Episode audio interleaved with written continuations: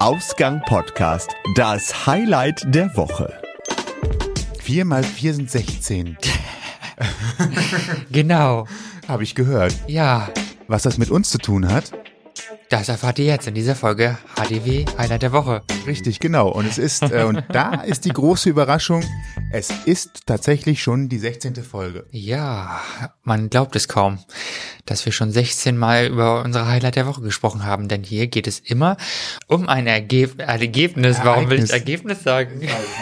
Wenn man um, das einmal drinne hat, ne? Ja, um ein Ereignis, das uns in der vergangenen Woche bewegt hat. Ja, hm. Gesundheit. Ja. Schade. Es hat sich so groß aufgebaut und dann ist doch wieder immer nichts. Naja, ist ja nicht so Luft. Macht ja nix. Nein, ja. Macht nix. Nicht. Ähm, Highlight der Woche. Wir erzählen also ein äh, Erlebnis, äh, das wir erlebt haben. Ja. In dieser Staffel, ja. In dieser Folge. Ein Event. Hier das sind Toni und Sebastian. Genau. Und äh, ja, so einfach ist das. Richtig. Ja. Schön, dass ihr dabei seid. Äh, falls ihr das Highlight der Woche noch nicht kennt, jetzt wisst ihr, wie es funktioniert und wir fangen jetzt an. Genau, nicht los wahr? Geht es. Sebi, möchtest du vielleicht diesmal anfangen? Ja, dann fange ich doch mal an. Bitte. Ähm, es geht bei mir jetzt heute um etwas, was wieder etwas tech-nerdiger ist. Also okay. Wie immer. Ein Computerspiel. Ah, ein das Computerspiel. Das habe ich, glaube ich, tatsächlich sogar vierundneunzig oder fünfundneunzig das erste Mal gespielt. Auf meinem Amiga fünfhundert. Wow. Mhm. Ich glaube, wir müssen ausholen. Was ist ein Amiga fünfhundert gewesen? Das, das war mal ein äh, Computer mit, äh, wo man, da muss man, also es ist der Nachfolger vom C vierundsechzig quasi. Mhm. Das ist ja noch ein bisschen bekannter. Der Amiga fünfhundert, das war eine zu groß geratene Tastatur mit ähm, C P U und allem drum und dran drin und hatte an der Seite oben rechts ein Diskettenlaufwerk. Diskette, das ist so wie ein Notizzettel, äh, diese Notizzettelblock, große Scheibe, wo sich da drinnen ein Magnetstreifen befand, der sich gedreht hat. Also eine Magnetplatte ja, Platte ist auch falsch, ein Stück magnetisches Element, was ja. halt gedreht werden konnte. Und im Computer, im Amiga fünfhundert war halt ein Laufwerk, das das halt lesen konnte. Es war quasi eine C D in etwas Plastik eingehüllt und äh, eine C D kann man nicht wieder beschreiben. Ja, kann man inzwischen doch, aber das war halt früher magnetisch und das heißt, wenn du mit Magneten rumgegangen bist, war das Ding nicht mehr zu verwenden, diese Diskette. Mhm. Also jetzt habe ich wirklich so weit ausgeholt, dass auch äh, Jahrgang zweitausendzwei äh, es ungefähr verstanden haben durfte. Ja. Ähm, das Schöne bei solchen Spielen war immer, wenn man ein Spiel hat, das mehrere Disketten brauchte, weil es so groß, so aufwendig war, dann musste man halt immer, hat das Spiel immer irgendwann gesagt, Achtung, legen Sie jetzt bitte Diskette Nummer so und so viel ein, damit es weitergeht. Ähm, das war am Amiga sehr häufig der Fall, vor allen Dingen bei späteren Adventure-Spielen wie Monkey Island zwei, das hatte elf Disketten oder Indiana Jones vier, Gott, Wahnsinn, hatte auch elf Disketten. Da war man also quasi nur die ganze Zeit dabei, die Disketten zu wechseln. Und äh, das war eigentlich relativ lustig. Hat auch viel Spaß gemacht. Ich habe da viel Zeit mit verbracht, glaube ich. Und eines dieser Spiele, das gar nicht so viele Disketten hatte, ich glaube, es hatte gerade mal zwei oder drei, vielleicht auch so eine eine, das war Colonization. Sid Meier's Colonization. Das, ähm, Entschuldigung, es klingt wie Sid Meier's Valentino. Sid Meier's Colonization. Ja. Und ähm, das, das Spiel spielt halt in äh, vierzehnhundertzweiundneunzig die Besiedlung mhm. von Amerika, dem neuen Land. Man kann sich dabei aussuchen, welches der vier europäischen äh, Länder möchte man sein möchte, die die Besiedlung von Amerika vornehmen. Ähm, zur Auswahl stehen demnach England, Holland, Frankreich und Spanien. Und je nachdem, was man wählt, hat man auch bestimmte Eigenschaften. Also die Engländer sind sehr religiös, entsprechend, äh, also protestantisch. Deswegen ähm, hat man dort einen großen Bonus, dass man relativ schnell neue Leute davon überzeugen kann, die neue Welt zu, zu besiedeln und äh, gottnah zu sein und so weiter. Äh, die Franzosen sind sehr kooperativ, können also gut mit den Indianern handeln. Die äh, Niederländer sind sowieso Händler, das heißt, die Preise auf den Weltmärkten sind relativ stabil. Und die Spanier, die hatten wohl relativ viel Knatsch mit den Ureinwohnern und haben die halt viel bekämpft. Deswegen hat man einen Kampfbonus gegenüber Indianern. Das Ziel ist es, in diesem Spiel sich unabhängig von der Heimat zu machen, also von Europa und den Unabhängigkeitskrieg zu beginnen und auch zu gewinnen. Auch das noch. Ja, und natürlich muss man nebenbei ein Wirtschaftsimperium aufbauen, Siedler dazu überzeugen, in der neuen Welt überzusiedeln und ähm, so in diesem ganzen Gefüge bewegt sich das. Es gibt viele, viele originalhistorische Anspielungen beziehungsweise auch Einbauten. Zum Beispiel kann man einen Kontinentalkongress bauen, der einen unterstützt in der neuen Welt. Und dabei werden halt Charaktere genommen, die auch tatsächlich zu der Zeit oder in dem Zeitraum eine wichtige Rolle in Amerika spielten. Und weil jeder von sich eine besondere Eigenheit hatte, hat er auch besondere Boni, die man hat, wenn man den im Kontinentalkongress hat, die einen dann unterstützen. Wow. So, äh, also das geht halt in vielen Leveln und Ebenen geht das, zieht sich das so durch. Das habe ich halt damals viel gespielt. Mhm. Ähm, es war so, dass mein Prozessor damals auch noch nicht so schnell war. Das heißt, immer wenn eine Runde abgeschlossen war, also es ist so ein rundenbasiertes Spiel, äh, wenn so eine Runde abgeschlossen war, dauerte es so dreißig, vierzig, fünfundvierzig Sekunden, bis man weiterspielen konnte, weil der Computer berechnete dann, was jetzt passieren muss alles.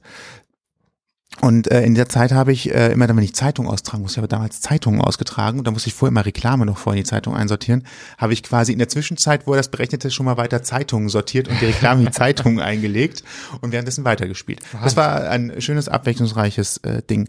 Und dieses Spiel habe ich wiedergefunden in Steam. Das ist ja diese diese Software, wo man halt Spiele installieren kann auf dem Notebook, ähm, und konnte das da erwerben für drei Euro. Ja, das ist ja kein schlechter Preis. Das ist nix. Und wenn man überlegt, dass das Spiel jetzt über zwanzig Jahre alt ist und tatsächlich immer noch funktioniert, ich nutze es gerade unter Windows zehn vierundsechzig Bit, gefühlt ist die Software geschrieben für acht Bit, also nur ein äh, wesentlich weniger C P U-Leistung und Speicher, äh, und läuft jetzt natürlich auch schneller. Eine Runde geht wesentlich schneller als früher, äh, weil der Prozessor ja heute auch ein bisschen schneller ist. Ähm, Macht super viel Spaß. Immer noch. Die Spielidee stimmt halt einfach. Ein Spiel, die Grafik, da müssen wir uns gar nicht drüber unterhalten. Sieht, sieht noch genauso grauselig aus wie damals. Ja, sieht halt aus wie damals. Ist halt grauselig. Mhm. Wenn man heute an Full H D denkt, das ist halt wie wenn oh ich Gott. jetzt ein, äh, wenn ich jetzt, wenn ich jetzt hier so einen alten Super acht Film äh, auf dem Full H D-Fernseher gucke, das ja. wird halt nicht besser. Das war halt damals State of the Art, mehr geht halt nicht. Ja, klar. Aber äh, es macht Spaß. Die Spielidee stimmt halt einfach und deswegen ist es ein gutes Spiel und äh, kommerziellen Erfolg wird damit keiner mehr haben, deswegen hoffe ich, dass mir jeder nachsieht, dass hier ist jetzt kein Werbedingens, sondern so, wer Spaß hat an Wirtschaftssimulationen gepaart mit äh, Strategiespiel, der wird äh, sicherlich mit Colonization immer noch seinen Spaß haben, gibt es für drei, vier Euro in Steam. Lustig. Und ähm, kann ich empfehlen, das ist tatsächlich auch ein richtiger Zeittotschlager für zwischendurch. Ja, das kann ich bestätigen. Ja, das kenne ich auch, also ich habe ungefähr zehn Jahre später Anno sechzehnhundertzwei für mich entdeckt, das gab's da auf C D-ROM, wow, da gab es ja schon C D-ROM und Windows fünfundneunzig war auch schon durch und so weiter.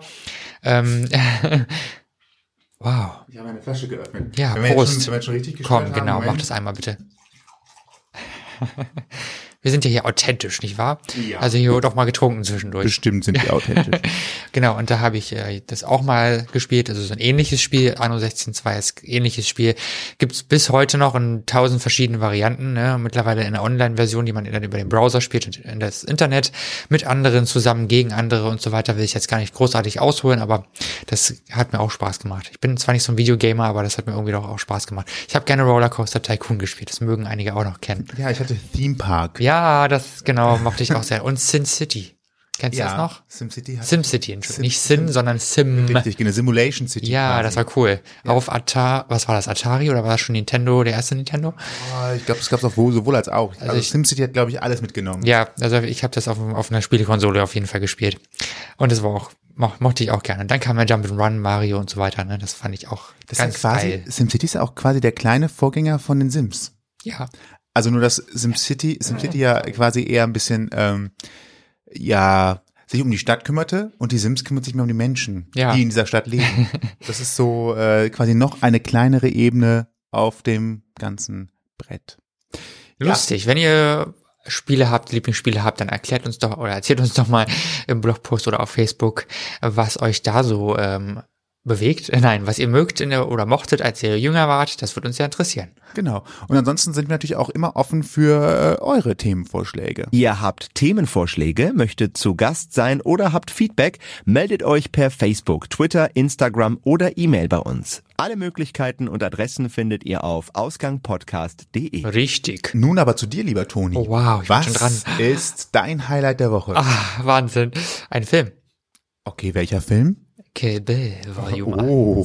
eins. Also sagen wir mal so, nicht der Film nur an sich, sondern eigentlich der Rahmen, in dem wir den Film gesehen haben, denn den Film gibt's ja schon seit zweitausenddrei. Ähm, wir waren in Metropolis, ähm, ein Kölner Programmkino, das Originalversionen spielt, also eben dann Englisch. meistens, ne?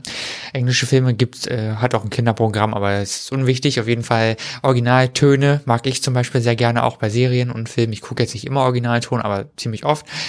Und äh, es war Tarantino Week im Metropolis, wie gesagt. Und jeden Tag kam ein anderer Film. Und es äh, ging los mit einem anderen Film, keine Ahnung. Kill Bill war der zweite.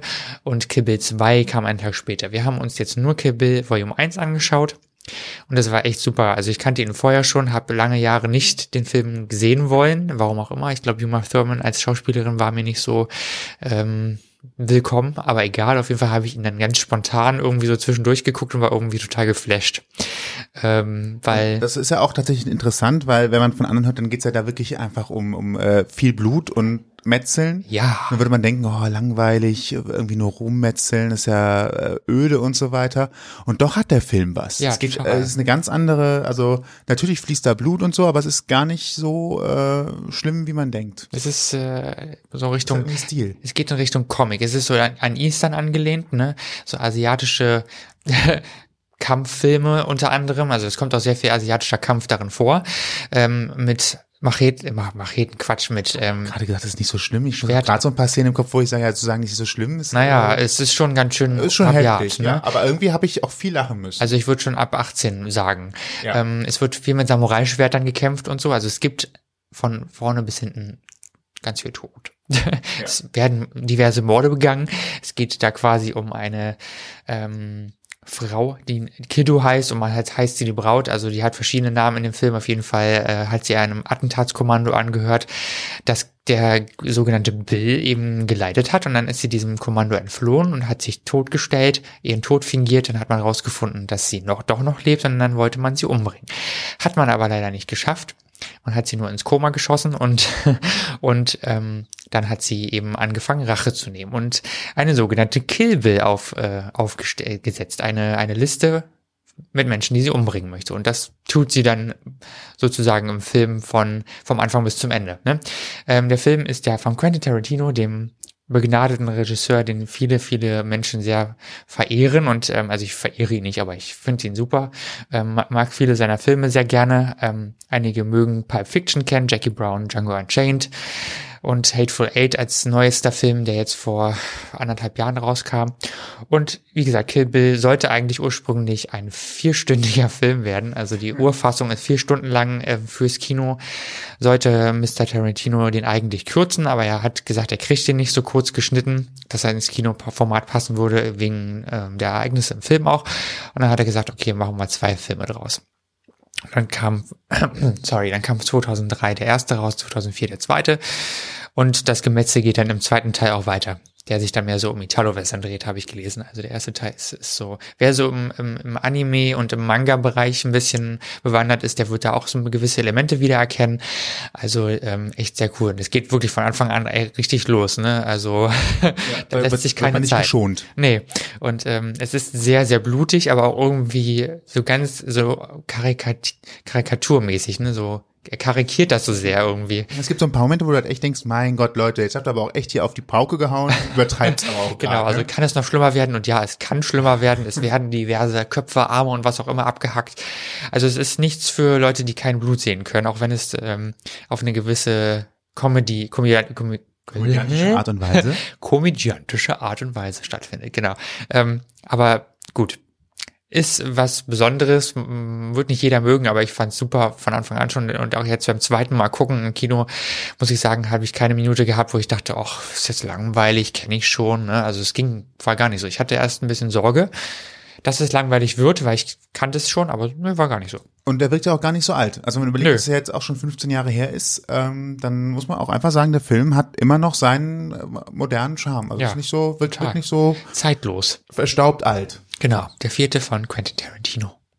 Wow. Ja, gar, will ich gar nicht mehr zu sagen. Das reicht eigentlich. Wir haben genug darüber gesprochen. Genau. Also, guckt euch es einfach an, wenn euch wenn euch wenn es euch interessiert.